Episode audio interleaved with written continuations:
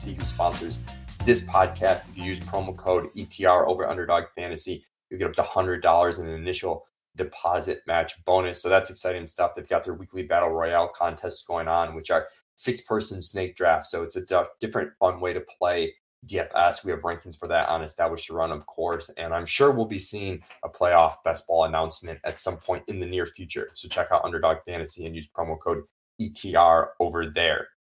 Um, I talked a little bit last week about my upcoming half marathon in Charlotte. I'll recap that at the end of this podcast. So uh, the people that don't want to listen to that don't have to fast forward through. But if you're interested, just stick around for the end. I'll talk about how that went.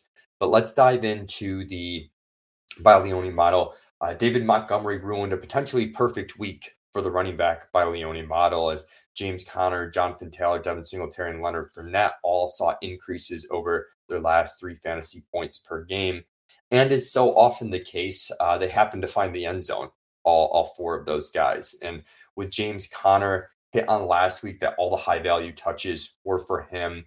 And they clearly, for whatever reason, trust him the most out of all the backs. And if he's going to continue to catch, you know, three or four balls a game and get all the red zone looks, he's going to have some big weeks, even if he's not a very efficient player. He's just going to be extremely dependent on the offense going, which of course there's going to be question marks with Kyler Murray's injury there. A tough matchup this week against San Francisco, but he hits Jonathan Taylor sort of just a matter of time before he finally broke a long run. And we saw a long touchdown run for him. Matt Ryan at quarterback brings, you know, some stabilization to the Colts offense. You're going to see some underperformers at the pass catcher. He hits Leonard Fournette, hit in a weird way. Um, a lot of rushing attempts for Tampa Bay. He finds the end zone, but he did get relegated to the RB2. Rachaad White started that game. And the high value touches seem like they're still leaning Fournette's way, but he also had a hip injury, and Rachaad White has a bit more juice. So definitely concerns for Fournette going forward.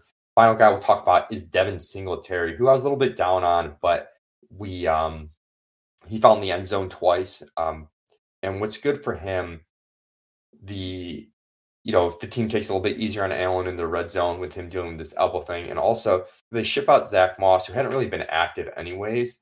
But if you look at the backs that they have now, they're Devin Singletary, not the back that they want to use in short yard situations. But at this point, when you look at who they have, Nyheim Hines, you know, James Cook, and, and Devin Singletary, Singletary is kind of the de facto goal line back. So um, possible he runs into some more scoring opportunities he seems to perpetually be on this list. I talked a little bit last week about how the, this list biases him a little bit because he's a running back who sees touches for a team. The really high team total doesn't always correspond, you know, with those opportunities being as strong as we would normally expect for a running back on a high team total team.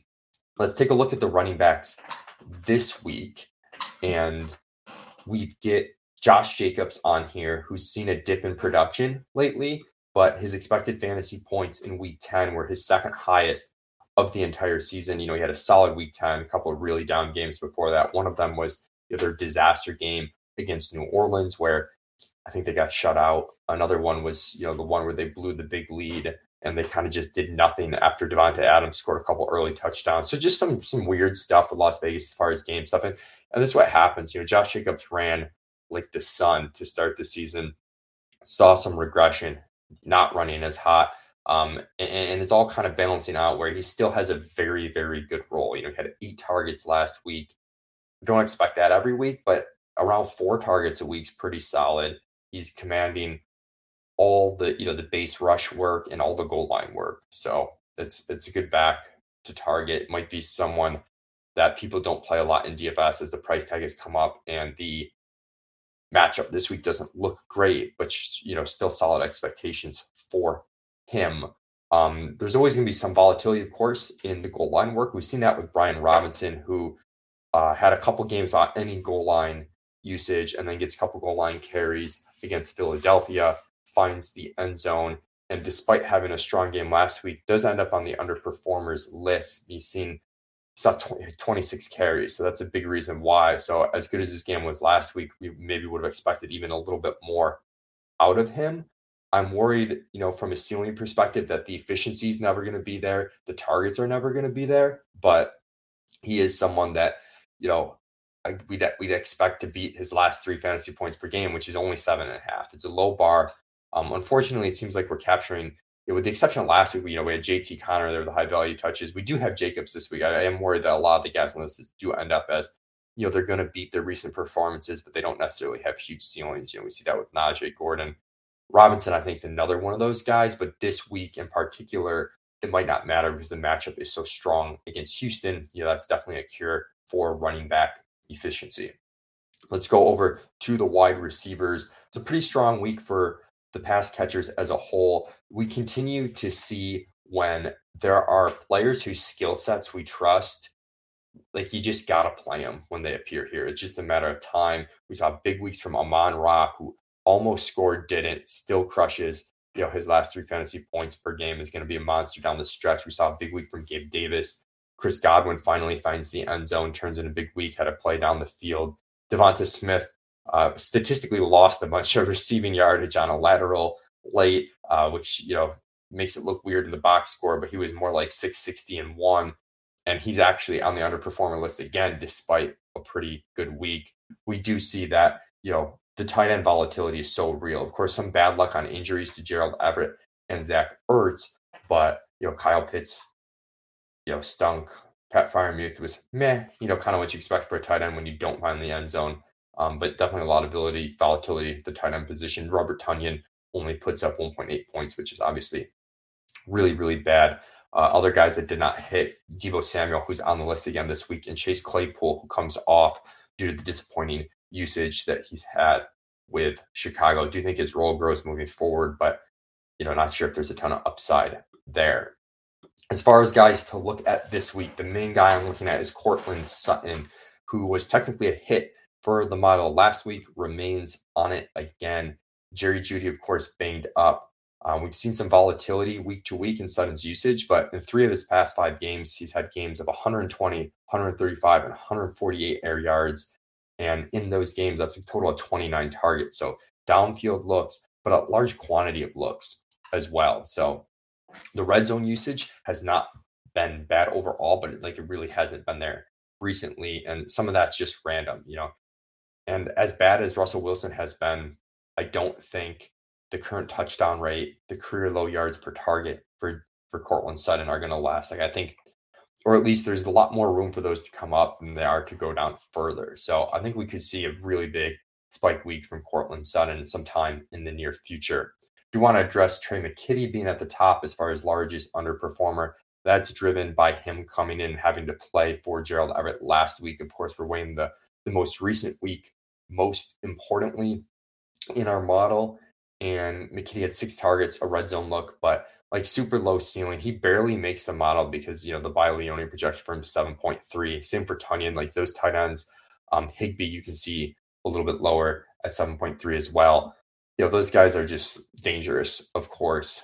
Um, but that's that's the nature of the tight end position. McKitty, you know, he's mostly a blocker, doesn't have much efficiency upside. So when I'm shorthanded, maybe falls into some looks, but I'm not personally super into it, despite you know the big underperformance number there.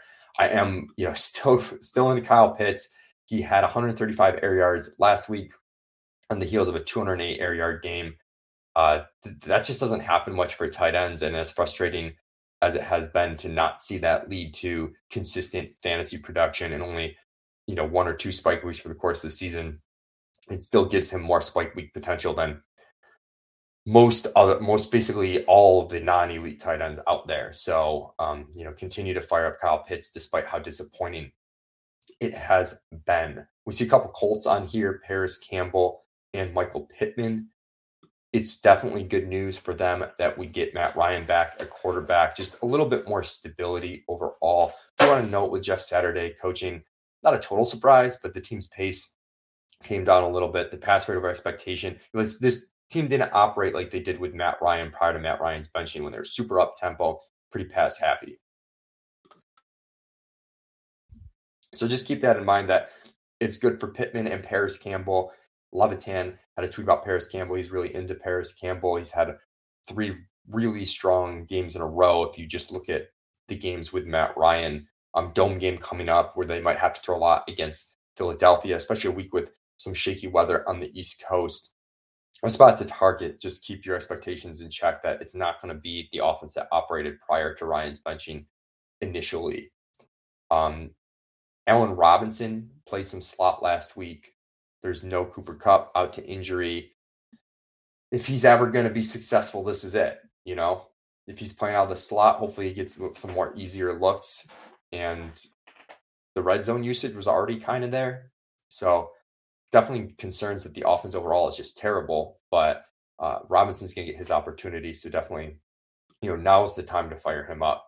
And I do think, despite all the weapons San Francisco has, that Deebo Samuel's still going to have some really big weeks down the stretch. And he went just two for 24 last week off of six targets.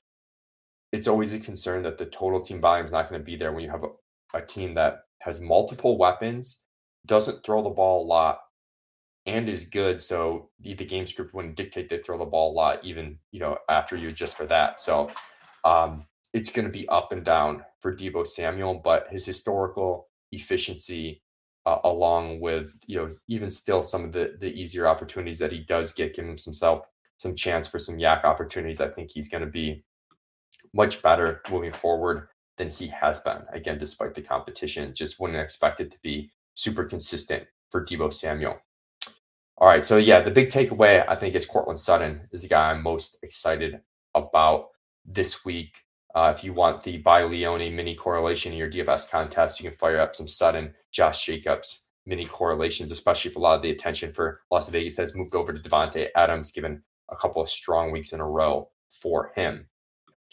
Uh, did run in the Charlotte half marathon this past weekend. Actually went really well. I know I talked about some tough times with training with being sick and with some injuries. My sickness kind of cleared up for the most part, like 90% cleared up by the time the race came around did a lot of massage stuff last week. Um, and, and my glute and my hip flexor really didn't pop up during the race at all. So that was really fortunate. Was really blessed that those things didn't hurt me. I ended up running a 140.07, I think was the official time. My PR is a 138.55. So didn't quite hit the PR, but much hillier course than what my PR was set on. I think it was like net, you know, elevation change, like 600 feet or so over the course of the half marathon. So I was really happy with how that went. Going to kind of rest up and then try to, yeah, figure out what kind of race I want to do next. If there's any runners out there that have any ideas, I want to do spring race. Not sure if I want to keep trying to get that half marathon time down or possibly do a just jump into a full marathon, which I've never done before. And it's always been in the back of my mind some of the ultra marathon trail races. I don't want to do like anything crazy like a 50 mile, 100 miler, but maybe maybe a 50k. Those races just seem like a ton of fun and like somewhat attainable. But of course, your priority one is to get healed up here over the next few weeks. So, anyways, uh, appreciate everyone's time um, and tuning into the podcast. Rate, review us on iTunes helps a ton. If you like and subscribe on the YouTube channel for Established Run, that helps a lot as well for me to continue to do free content like this. Thank you so much, everybody and best of luck this weekend.